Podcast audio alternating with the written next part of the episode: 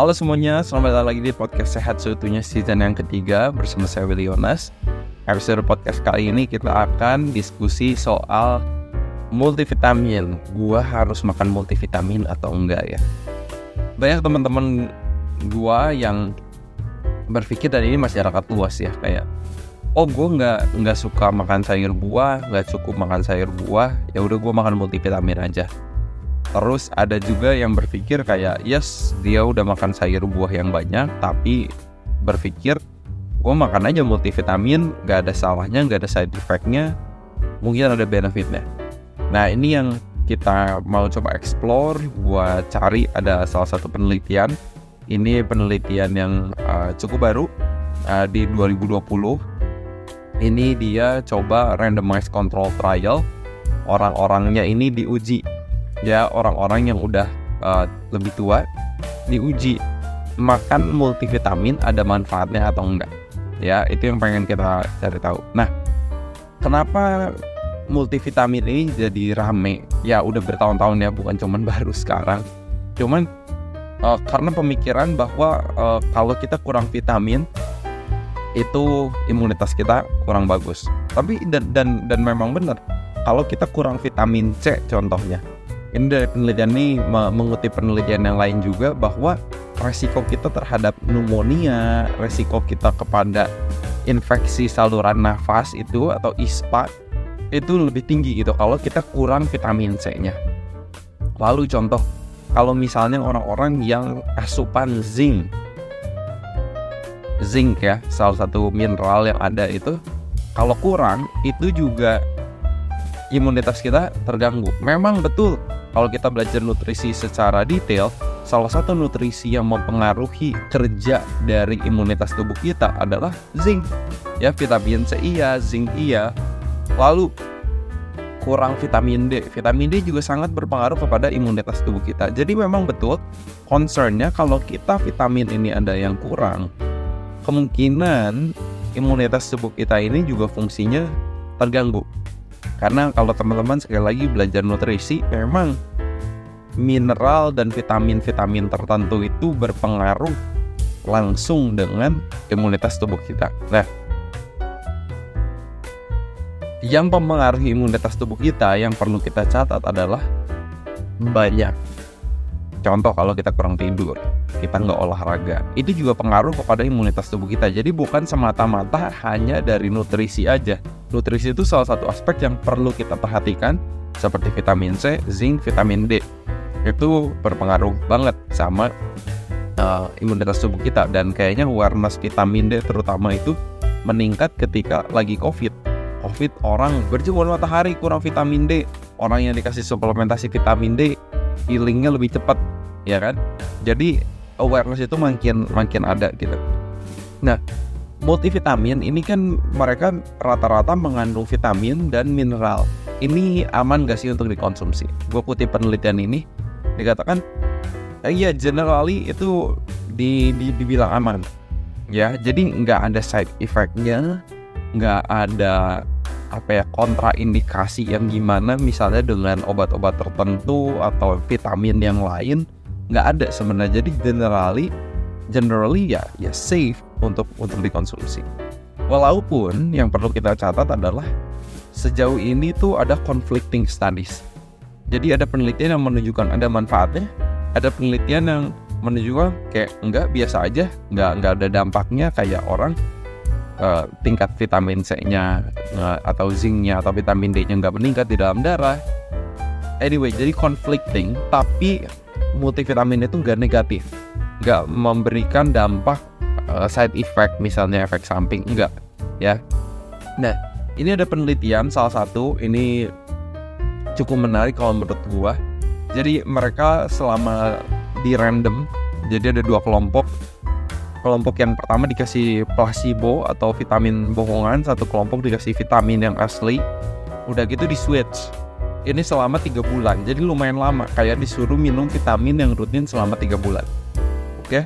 Nah vitamin ini kandungannya apa? Yang mereka mau fokuskan itu adalah ada zincnya zincnya itu 10 mg padahal kebutuhan kita dalam sehari cuma 8 jadi ini dikasih lebih. Udah gitu vitamin C itu 1000 mg padahal kebutuhan kita dalam satu hari cuma 75 mg jadi ini juga dikasih lebih vitamin D yang ada di suplemen ini adalah 400 international unit tapi kebutuhan kita 600 jadi vitamin D yang dikasih ini uh, agak sedikit uh, kurang tapi mungkin dengan asumsi adalah dapat juga dari makanan ya. Tapi ini dikonsumsi ingat sekali lagi selama tiga bulan selama 12 minggu. Ada juga di si vitamin ini vitamin-vitamin yang lainnya vitamin B6, 12, uh, dan yang lainnya kita ada satu platform lifestyle medicine namanya Utuh Health di mana teman-teman bisa telekonsultasi yang bebas ngantri di mana saja dan kapan saja. Buat yang struggle dengan hipertensi, diabetes, kelebihan berat badan, kolesterol trigliserida yang tinggi, kita ada wellness, plan-based, dan fitness guide consultation di mana teman-teman akan dibimbing tahap demi tahap untuk mendapatkan kesehatan teman-teman kembali buat yang bergumul ya dengan kesehatan mental, dengan anxiety, dengan eating disorders, dengan depression, bergumul juga dengan dinamika keluarga, komunikasi di keluarga dan teman-teman kerja mungkin kita juga ada psikolog yang bisa membantu teman-teman. Teman-teman bisa langsung booking di utuhealth.com atau bisa ke Instagram kami at utuh.health, klik link bio dan booking sekarang. Anyway, let's get back to the podcast. Nah, yang pengen mereka lihat adalah nanti di akhir 12 minggu diukur tuh tingkat aktivitas daripada sel darah putih mereka atau imunitas tubuh mereka. Udah gitu kadar uh, vitamin dan mineral ini di dalam darah-darah uh, partisipan ini penelitiannya naik atau enggak. Ini yang mereka temukan teman-teman. Jadi buat orang-orang yang dikasih konsumsi suplemen setelah 12 minggu secara rutin, vitamin C di dalam darah mereka meningkat secara signifikan. Oke. Udah gitu zinc juga. Zinc juga di dalam darah mereka meningkat secara signifikan. Kalau vitamin D tidak meningkat secara signifikan. Nah, asumsi gua ini oleh karena dosis vitamin D yang dikasihnya itu hanya 400 unit sedangkan kebutuhan kita 600 uh, international unit. Jadi Sedangkan kalau vitamin C sama zinc dari suplementasi ini dikasihnya lebih. Tapi anyway, itu apakah berarti kita udah langsung harus mengambil dosis yang tinggi? Silahkan dikonsultasikan ke dokter masing-masing, uh, terutama kalau ada kondisi uh, tertentu ya. Uh, jadi itu yang mereka temukan di dalam darah. Nah, yang menariknya adalah apakah mereka temukan aktivitas sel darah putih di dalam darah mereka itu lebih aktif atau enggak? Ya ini ini banyak uh, tipe-tipe pengujiannya. Ada kemampuan untuk membunuh bakteri tertentu gitu kan. Ada neutrophil-fagositosis pokoknya ini nama-nama terlalu teknikal. Tapi in short yang mereka temukan adalah setelah minum suplemen multivitamin setiap hari dalam 12 minggu ini tidak meningkatkan aktivitas sel darah putih untuk untuk melawan penyakit interesting. Ini mereka lihat tidak ada perubahan, sama-sama aja. Ketika mereka lihat. Tapi mereka pengen coba juga menilai ini dari jumlah sakit orang-orang yang minum suplemen ya yang minum multivitamin dibandingkan sama yang enggak. Yang mereka temukan adalah orang-orang yang minum multivitamin tingkat sakitnya ini lebih rendah. Dan sekalipun ada yang sakit, ya dengan kayak flu, batuk, tingkat keparahannya itu lebih lebih lebih rendah juga dibandingkan dengan orang yang dikasihnya placebo dengan vitamin buatan yang bohongan gitu kan. Sorry bukan buatan, vitamin yang bohongan, placebo gitu. Jadi uh, cukup menarik gitu. Apakah karena randomized control trial ini kan mereka itu nggak tahu mereka minum yang asli atau minum yang bohongan supaya menghindari placebo effect itu. Ketika kita percaya bahwa vitamin ini bisa menyehatkan kita, itu pun bisa ada efeknya sama tubuh kita. Jadi penelitian ini cukup menarik karena tingkat vitamin C sama zinc di dalam darah itu bisa meningkat, tapi vitamin D itu enggak. Uh, tapi kemampuan dari sel darah putih untuk melawan penyakit itu tidak bisa diukur ada kemajuan. Tapi kalau dilihat dari uh, tingkat keparahan penyakit atau seringnya sakit dalam tiga bulan penelitian ini yang minum suplemen uh, multivitamin ini emang lebih rendah. Jadi anyway teman-teman ini cukup menarik kalau menurut saya. Uh, jadi bagaimana buat diri kita masing-masing apakah kita harus atau disarankan untuk minum uh, multivitamin?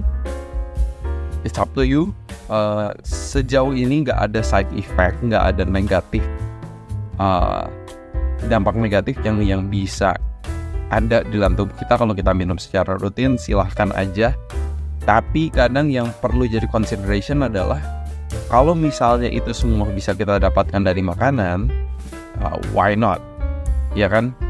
Kita nggak harus keluar duit buat suplemen. Kalau misalnya memang itu nggak ada di budget kalian ya kan nggak terlalu murah juga gitu kan uh, apa multivitamin multivitamin kayak gini. Jadi it's up to you. Gue nggak bilang yang no you can take it or you should take it. It's up to you. Gue hanya memberi informasi tidak memberikan saran apa pun. Dan karena contoh kebutuhan vitamin C kita 75 mg itu gampang banget. Kalau kita banyak makan sayur buah itu uh udah pasti lebih udah hanya dari makanan aja. Jadi anyway uh, this is the information I can give you. Semoga bermanfaat semoga membuka wawasan supaya kita tahu kita bisa bikin uh, keputusan decision yang lebih baik. Kalau memang ada budgetnya tidak ada salahnya. Kalau nggak ada budgetnya you can be healthy too. Ya karena sekali lagi yang tadi gue mention juga imunitas tubuh itu sangat dipengaruhi oleh macam-macam hal. Lu kurang tidur lu lagi stres lu kurang olahraga. Itu juga mempengaruhi mau lu makan multivitamin juga mungkin akan tetap tumbang gitu. Anyway ini yang bisa gue bagikan. Semoga bermanfaat. Seperti biasa harapan gue semoga kita sehat seutuhnya